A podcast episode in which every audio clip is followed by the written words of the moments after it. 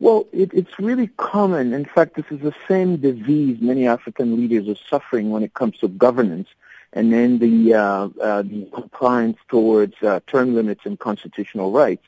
They are not doing it for some reason.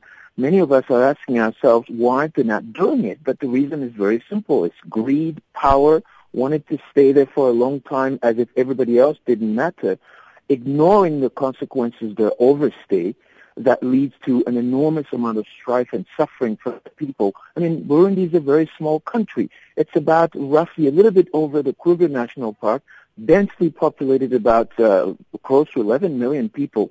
And in that environment, already all the violence was creating is having people to migrate, and then as refugees to Rwanda, to the DRC, and also to um, Tanzania, which is already bad enough in the in the region of the Great Lakes, where there's an enormous amount of concern about security for us. Now, the coup announcement yesterday, at this point, you know, there seems to be no clarity as to what actually happened. But it happened at a time when President Nkurunziza was scheduled to uh, join other African leaders from Rwanda, Kenya, Tanzania, and Uganda at a special summit. Now, he did not attend that summit. Uh, so, what was supposed to come out of that in order to try and uh, move the situation forward? Well, in short, it was a peace because every leader in the region was very concerned, especially the neighboring leaders of Tanzania uh, and Rwanda, Kagame, urging him, and also there's a great deal of international pressure on uh, Nkurunziza to really uh, comply with the uh, the two-term limits of the of the constitution of Burundi, and that's what everybody was hoping for. But unfortunately, it's sort of a very uh, chuckled paradox because suddenly everybody's saying, well, we want you to get out of there.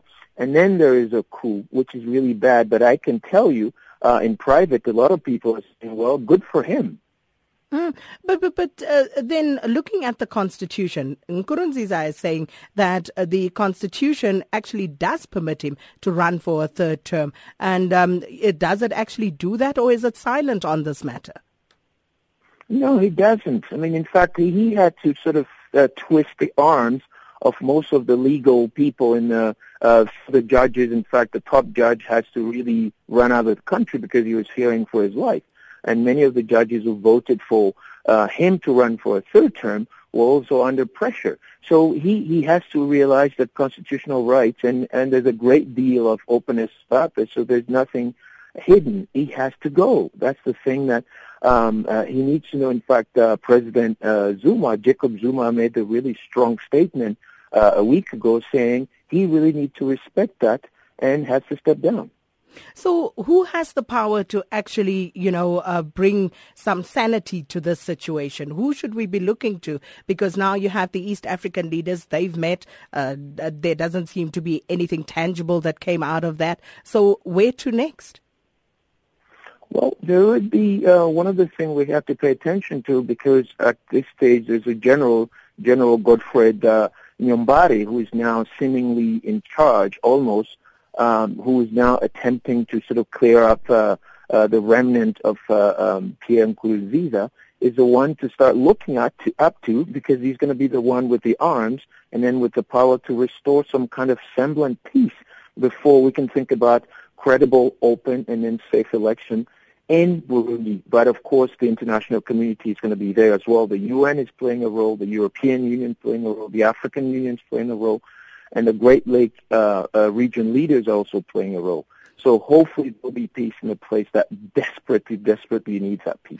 But, but what does that mean, Mr. Kwaku? Does that mean that they would be supporting a coup, essentially? Well, they have very little choice. Uh, officially, nobody's going to come out and say they support a coup but they have to deal with the realities, and the realities is there is a coup. In fact, the uh, Nkurunziza, according to report, hasn't managed to get back home. Has been returned to Tanzania, so that's a de facto coup there. So accepting the situation, although we may not like it, is not constitutional, but at least find some kind of peace because there's a strong argument that the former president, uh, Pierre Nkurunziza, should be leaving power and then uh, complying to the two-term limit so that elections could take place.